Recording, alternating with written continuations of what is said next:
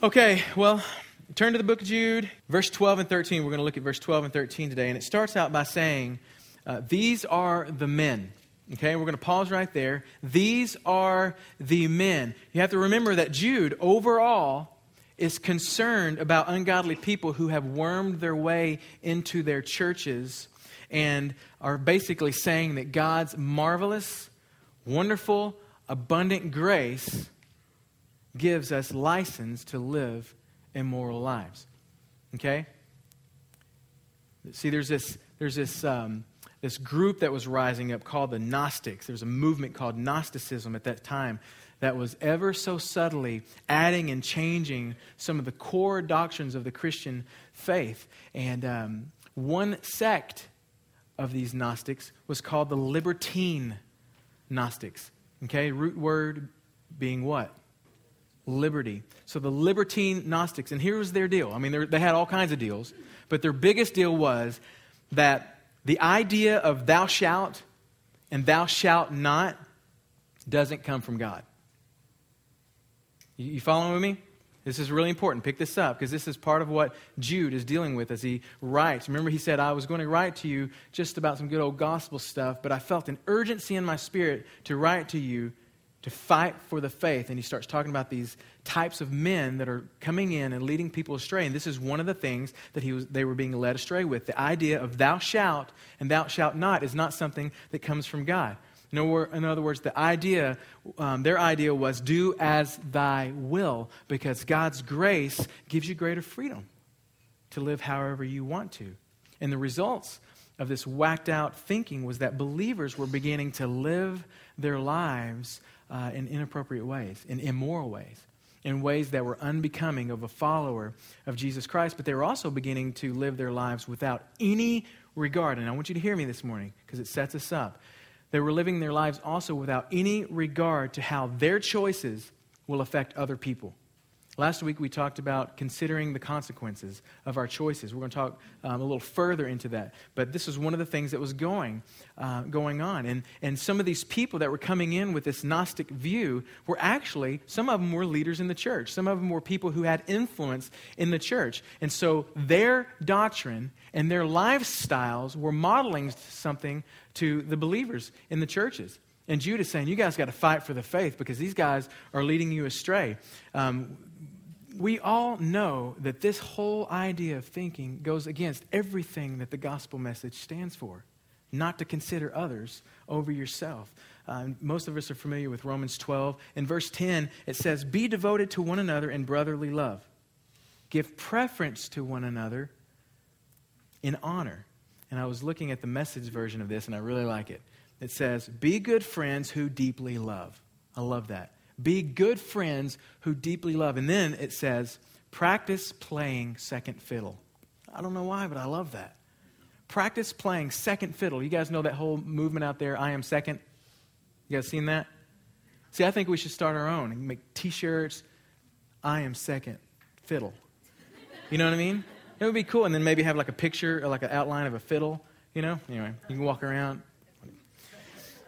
But listen, the idea, this idea was starting to change the way that people viewed the gospel and the way that they lived their lives. And the sad thing is, and listen to me close, the sad thing is that this, this deception was leading them into more than just inappropriate behavior. Really, more than anything, it was leading them into the philosophy that has since been adopted as the mantra for Satanism in the Satan church, satanic church. The mantra for the satanic church, Satanism, is my will be done. My, remember what I said? Their, their whole thing was do as thy will. Thou shalt, thou shalt not. That's not a God thing. And so they don't realize it, but they're propagating this my will be done, which we know is the exact opposite of the prayer that Jesus prayed to the Father in Luke 22. He said, Not my will be done, but yours be done. Thy will be done. It's a my will be done versus thy will be done. And this is the danger that was what was happening here. And Jude is really worked up about it. You know, if you if you read this, I don't know about you, but you read this and this guy's pretty intense, and rightfully so. See, the Holy Spirit over here in verse 3, the Holy Spirit quickened him to urgent, uh, urgently address these issues and, and to warn the people. And he begins, he goes on to remind uh, his readers, the saints, to remember. And he lists six different ways that there was rebellion, rebellious attitudes and actions over in verses 5 through 11. We've covered those. If you want to go back and listen to them on podcast, you can. And then here in verses 12 and 13, it seems like he really kind of catches a second wind and he starts going off on these ungodly people by using some, um, some pretty strong metaphors. Uh, to describe what these men are like at the core of who they are. And I want to look at those. Um, I'm going to read verses 12 and 13. And I'm going to actually read it out of the NLT, the New Living Translation, because I really like the way it says. And then I'm going, to, I'm going to share some things out of the NAS. Verses 12 and 13, you can uh, read along in your version. It says, When these people eat with you in your fellowship meals, commemorating the Lord's love, they are like dangerous reefs that can shipwreck you. They are like shameless shepherds who care only for themselves. They are like clouds blowing over the land without giving any rain. These men are like trees in autumn that are doubly dead, for they bear no fruit and have been pulled up by the roots. These men are like wild waves of the sea, churning up the foam of their shameful deeds. And the last one is they are like wandering stars, doomed forever to blackest darkness. And so there's six metaphors right there. And what I want to do is I want to look at these six metaphors and show you what they all have in common and how there's something there that will help us to be found faithful. Um, and, and, if you want to write, I don't think I put this on the PowerPoint, but if you want to write uh, this down, you can write uh, six metaphors used to describe the attitude and actions of apostasy or of an apostate. You can write that in there. You guys all know what an apostate is? Apostasy basically means the act of rejecting and abandoning one's principles or cause. So, an apostate would be someone who rejects and abandons one's principles or cause. And uh, the idea of this happening happens all over the Bible. People rejecting the Lord, walking away from the Lord, their uh, godly principles, godly ideas you actually see that word, apostasy, three times in Scripture. The first one is in Jeremiah. He's prophesying, and he says, Why then has this people, Jerusalem, turned away in continual apostasy? He says, They hold fast to deceit, they refuse to return. And then Hosea, the prophet Hosea in chapter 14, he talks about the actual returning point of that. He says, Return, O Israel, to the Lord, and I will heal your apostasy. So Jeremiah calls out the apostasy, and Hosea says, Listen, God will forgive you your apostasy if you will turn back to him. And then another place that you see that word apostasy uses in Second Thessalonians, um, which is, you know, the whole chapter 2 there is kind of a kind of an end times kind of a verse there. In verse 13 or verse 3, it says, talks about how there will be a great apostasy. There will be a great falling away from the faith. People will reject and abandon the principles of God's Word. They will leave what they have known previously to be true of God and His Word and then chase after other things. And he says, There will be a great apostasy before the man of lawlessness, and that's a description of the Antichrist, is revealed. There will be a great falling away before the Antichrist himself will be revealed. And so Jude is about to speak towards one of the main causes of apostasy. You guys ready? We're going to look at these six metaphors. The first one, and I'm, reading this out of the NAS, he says, um, They're like hidden reefs in your love feasts when they feast with you without fear, caring for themselves. And I want to start, I want to break this down a little bit because this, this first one is kind of the, the mother metaphor. You know what I mean? And it kind of sets the pace for all these other metaphors. And so I want to spend a little bit of time on it. That word, uh, that idea of a love feast, basically what that is is that the earlier, uh, early Christians had these big old giant potlucks um, where all the believers were invited uh, the poor, the rich, um, the fatherless, uh, the widows, the orphans, uh, even slaves. Anybody who was a believer would be invited to these big love feasts, and they're eating together was proof of the love in Christ that they shared for one another. And they would call these meals love feasts. They would also call them agape feasts. Um, sometimes they would even be called feasts of charity. And uh, everybody, everybody basically was able to bring something. And obviously, some people were able to bring a ton of food, other people were not able to bring much at all. But they all shared whatever was brought together. Okay, so these big love feasts, these big feasts of charity where whether you're rich, poor, alone, or full of family, you know, you all came together and you shared. Everybody shared what they had, which is a, a, picture of what was going on in Acts. We know that. And then at some point after the meal, this is where, you know, this was what makes the meal really special. At some point, it wasn't just a meal, at some point they would share uh, communion together. They would take communion, they would worship together, they would read scripture. And so this was obviously a special deal, these feasts of charity, these love feasts. But look what it says. It says, they, talking about those goofy men, um, the apostates, they feast with you in your love feasts without fear, caring for themselves. Okay, now this, this is actually, um, this is a metaphor, but this is actually real. Because here's, here's what would happen. They would literally, these men would literally jump in line first before everybody else, and they would fill up their plates. And listen, I get it. I do that every Thanksgiving, but there's nothing right about that. These guys would jump in line every meal, not just Thanksgiving. I think we have permission at Thanksgiving, right? But they would jump in line before anybody else, before the widow, before the poor person, before the slave who probably hadn't eaten in a week. They would fill their plates. They would also fill their goblets with wine, and they would, they would um, just get full and gorged, and they would get drunk, and they would start making scenes and they would ruin the day. They would ruin these love feasts.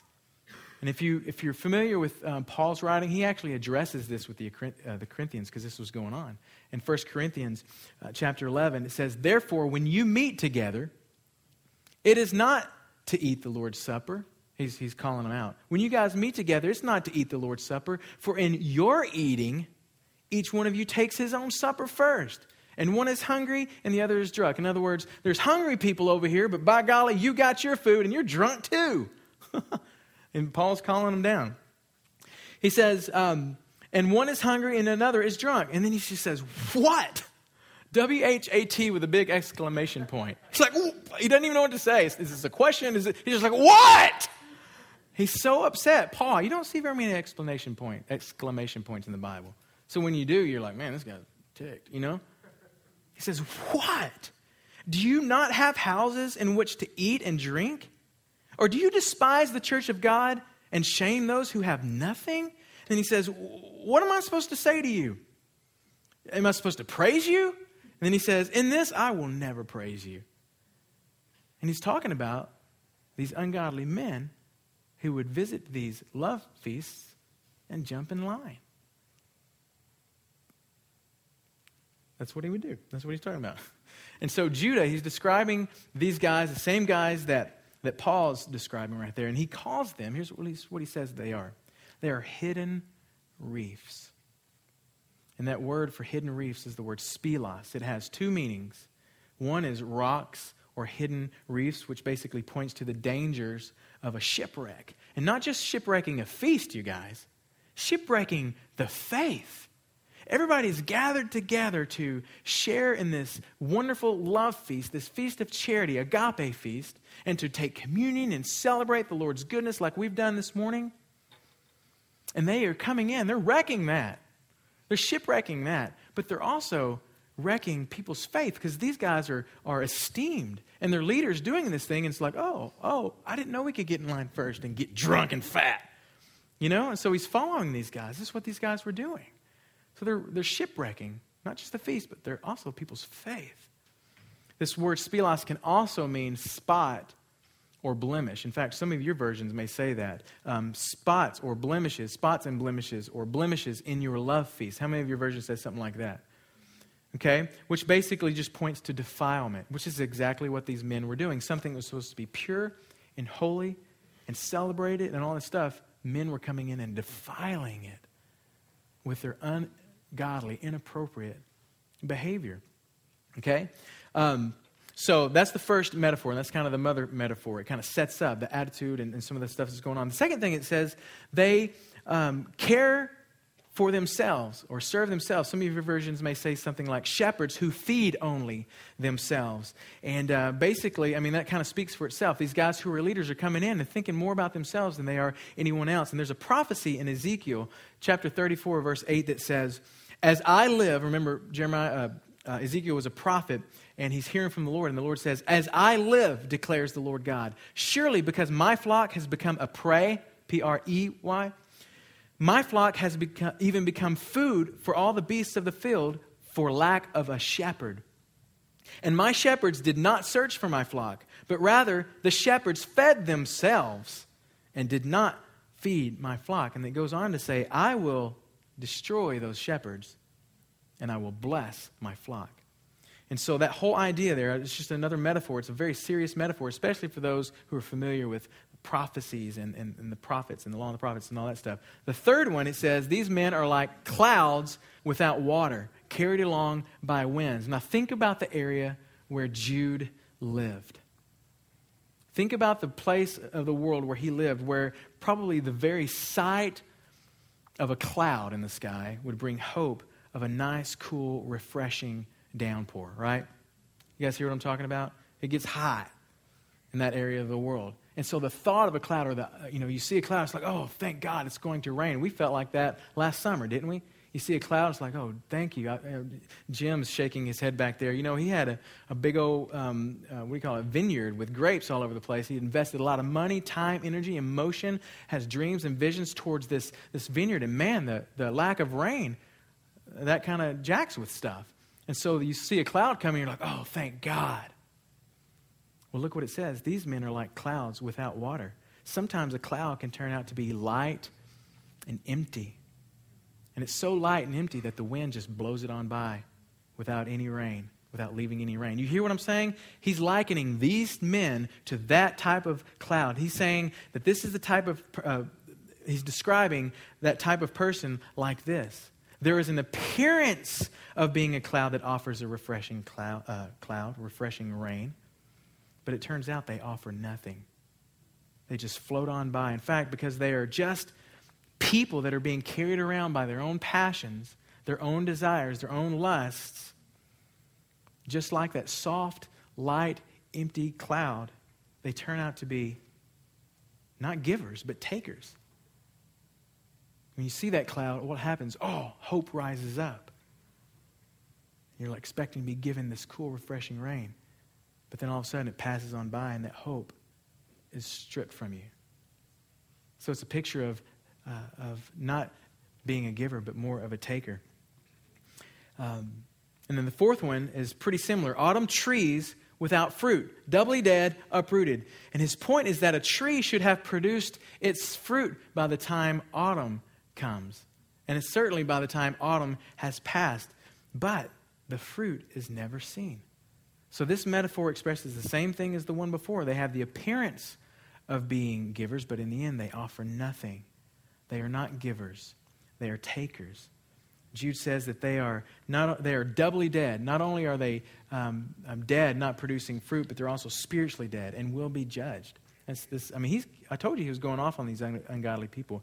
The next one, the fifth one, is it says, These men are like wild waves of the sea casting up their own shame like foam. Now, listen, for us, the sea, the ocean, big bodies of water are kind of a beautiful thing.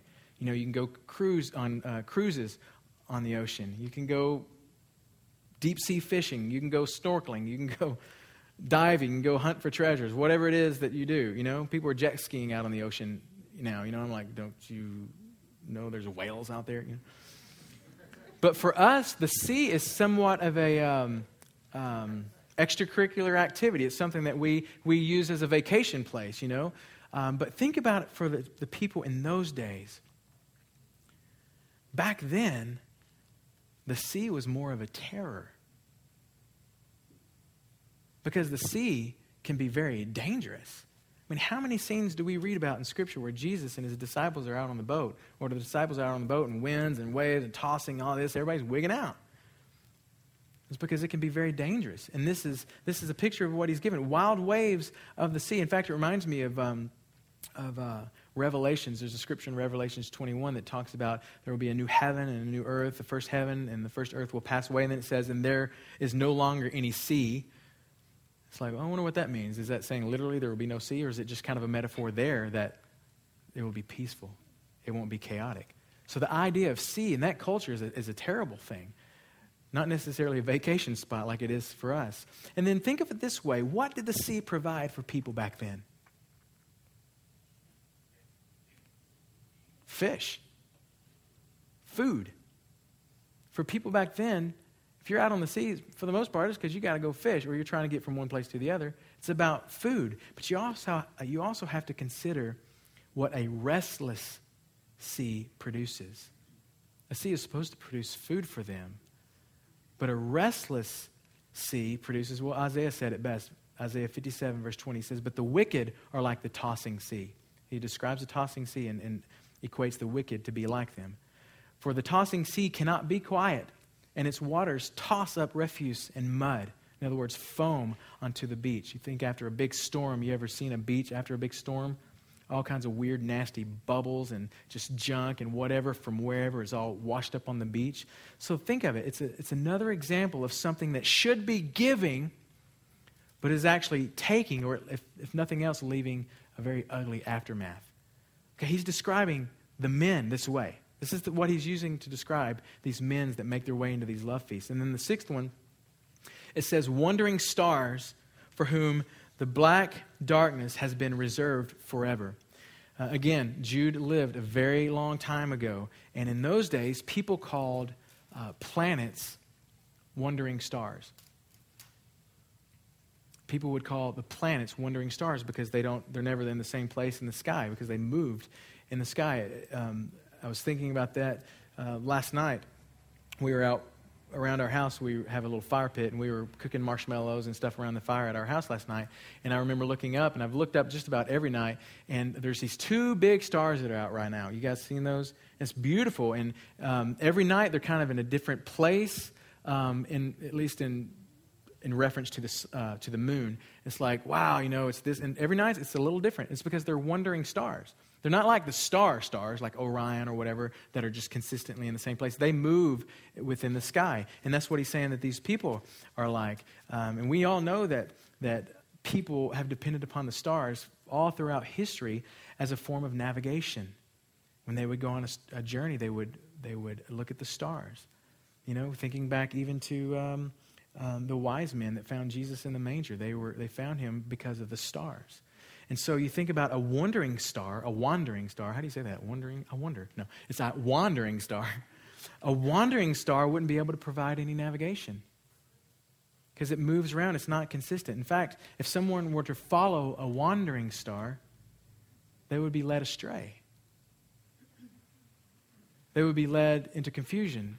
And all of a sudden, their journey, which should be just straight over there according to the star, all of a sudden it's, it's chaotic and they don't get to where they're arriving. And these are, um, these are the things that he's saying, just like the other ones. Uh, you see it again. What should be offering something, giving something, is actually taking away. You follow me this morning? And like I said earlier, believers were beginning to live their lives without any regard to how their choices will affect others. Now I want you to turn to Philippians 2 3, and this is this is going to show us what all these themes have in common. If you probably have already figured it out. Philippians, verse 2, I'm sorry, chapter 2, verse 3.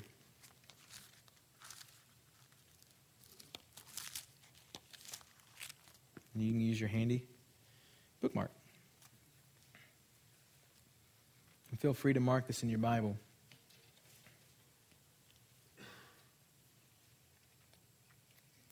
It says, Do nothing, which would mean anything and everything, do nothing or anything, from selfish or empty conceit, but with humility of mind regard one another as more important than yourselves. And we'll stop right there for now. Listen, you look at those two words selfishness and empty conceit. Selfishness plus empty conceit equals self centeredness. So basically, in a nutshell, what Jude is describing as one of the roots of apostasy, roots of leaving or abandoning one's principles or ideas as it relates to what we're talking about, the faith, is self centeredness. Self centeredness. I was reading um, some things, and, and one thing I read about self centeredness is that a self centered person is basically a person whom is never able to forget themselves. A person who they might be thinking about something or someone else, but in the midst of that, they can't forget about themselves. So motivation is always interesting. A self centered person is a person that can't seem to forget about themselves. If you want to write something down, you can write this down. It's very simple. If we are to be people who are found faithful, we must cease to be self centered. If we're going to be people who will be found faithful on a daily basis, and in the end, when the Lord comes back for his bride, we have got to be people at, who, at the core of who we are, are no longer self centered. I want to give you three things about, about um, being self centered that I thought about in relation to all this. The first thing is this self centeredness is a childlike trait. Think about that. Self centeredness, that's a childlike trait. Uh, i have a 15 month old, Emma Kate, who, you know, I don't blame her, but guess what? She is so self centered.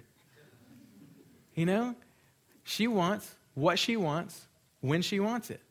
And she's a very sweet girl, but when that issue comes up, girl, boy, let me tell you something. And she, you know, she's always clap please. We talk that means please or I want that or more. So when, you know, when she was early, it was just more, you know, she could barely lift her hand up to clap for more, you know. You know, and that's one of the things we would do to help her not scream for something. It's like, oh, no, you want some more? You know, eventually, when she wants more of something. But now, holy cow, she's got the clap going, but she's also pointing. and she won't stop until she gets it or until you have to go deal with her. You know what I mean? Why? Because she's, she's a baby. She's a child. She's self-centered, and that's okay. That's what our job is, is to, is to teach her how to think of others and consider others more than herself. She's on a journey. We're all on a journey. But think of Paul's words. 1 Corinthians 13, verse 11. When I was a child, I used to speak like a child. I used to think like a child. And here's the kicker I used to reason like a child. In other words, my, my choices were made from childish thinking, self centered thinking. He said, But when I became a man, I did away with childish things. See, a believer who's wanting to be found faithful is a believer who is heading into maturity, not away from maturity. Self centeredness is a childlike trait. Yes, Jesus says, you must become like the little children if you want to come to me. But that's not what he was talking about. If you want to come to me, you must be self centered. But see, that's the exact thing the Gnostics were saying. Thou shalt, thou shalt not. Who came up with that? Do as thy own, as, do as thy will. Your will be done. Gnosticism is still around, that whole idea, and it's way more spread out than just that. That's only one idea. And those things started creeping into the church. Jude addressed it, Paul addressed it. I believe we're still addressing it today, aren't we? Another thing I thought about is how self centeredness will kill a moral compass. Self centeredness will kill a moral compass. When we are self centered, we will do whatever, say whatever, be whatever in order to get what we want, even at the expense of holy attitudes and actions. Am I speaking to anyone this morning? And you look at that and you think, God, how childish. I mean, how many people do we have in our lives, and maybe we are this person in someone else's life, that we make decisions or they make decisions and we're just like, that's so childish. Where is the maturity in that decision? Are they thinking only of themselves? The answer is yes. Because they are the ones that are on the throne. And listen, if you want to be someone that's found faithful by God, by His Son, Jesus Christ, you have to get off the throne. The gospel boils down, Jesus said the gospel boils down to two things loving God, loving others. Loving God, loving others. Yes, it says loving others as you love yourself. The Gnostics have twisted that. Self centeredness does not fit in being found faithful. The third thing is this, and this is more of the cure, part of the cure. The cure for self centeredness is serving with humility. You want to be someone that's no longer self centered? Some of, some of you right now, I, I, can remember when my universe revolved around me. I loved it. you know? There's times where I wish that the universe still revolved around me because things, was, things were a lot easier. My decisions were smaller, more narrow. You know, I didn't have as many choices. There was one choice. What do you want? and that's what I went for. you know? You guys remember those days? Then you start growing up and you're like, oh man, if I do that, then this. Or if I do that, then this. And it becomes a little more complicated. Yeah, it's called growing up, maturing. Life doesn't revolve around us anymore. That's why it's so critical. I love that we're going through Growing, growing Kids God's Way because this is the very thing that is helping us learn to um, rid our families and our children and ourselves from self centered attitude and lifestyle. And the cure for self centeredness is serving with humility. I heard someone say this years ago true happiness can only come by forgetting oneself and serving others. You want to be happy? Stop thinking about yourself. Isn't that interesting? But the world says you want to be happy? Think about yourself. Pursue what you want. Just be and do and whatever you want. But the gospel is the exact opposite. You want to find true happiness, true joy in the Holy Ghost? Serve people. Think less of yourself. Think about others more. That's what the gospel is all about. You know, back to Philippians 2, verses 1 through 4. And I'll go ahead and read all of it. It says, Therefore, if there is any encouragement in Christ, which is why we're here this morning, right? To be encouraged in Christ by His Word. If there is any encouragement in Christ, if there is any consolation of love, if there is any fellowship of the Spirit, if any affection and compassion, he says, make my joy complete by being of the same mind, maintaining the same love, united in spirit, intent on one purpose. Verse 3, he says, Do nothing from selfish or empty conceit or self centeredness, but with humility of mind, regard one another as more important than yourself. He goes on in verse 4 to say, Do not merely look out for your own personal interests but also for the interests of others. He says, Have this attitude in yourselves, which was also in Christ Jesus. Remember, I said, My will be done is the exact opposite of what Jesus himself prayed. Not my will be done, thy will be done. Have this attitude in yourself, which was also in Christ Jesus, who, although he existed in the form of God, did not regard, regard equality with God a thing to be grasped but emptied himself, taking the form of a bondservant, and being made in the likeness of men, being found in appearance as a man, he humbled himself by becoming obedient to the point of death, even death on a cross, which was the worst way to die, the most vicious and the most um, um, degrading way to die back then. For this reason also, God highly exalted him and bestowed on him the name which is above every name, so that at the name of Jesus, every knee will bow of those who are in heaven and on earth and under the earth, and that every tongue will confess that Jesus Christ is Lord to the glory of, of God the Father. The picture that he's painting right there is that the reason Jesus was able to be glorified and every knee bowed down and, and him be who he is is because he was obedient. He humbled himself and he was obedient to go all the way to the cross. And he modeled that for us. Jesus was someone. How many times do we see in Scripture the, the heavens open up and this voice boom down? This is my son in whom I'm well pleased. That's another way of saying, This is my son whom I find to have been faithful. And he says he is exalted in this way. Listen, the Lord wants to exalt us. Not above himself, not above his son, not above the Spirit, but he does want to exalt us. He does want to lift us up to greater places greater places of maturity, greater places of being ambassadors and, and modeling his grace and forgiveness and kindness. He wants to do that. He wants to look down and say, This guy is faithful. This lady is faithful.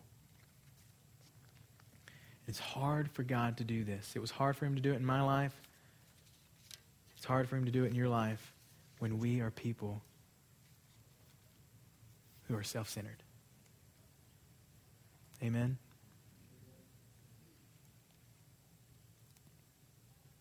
Remember what I said. The cure for it is humility and serving others. I don't know how um, the Lord would um, choose to bring humility in your life.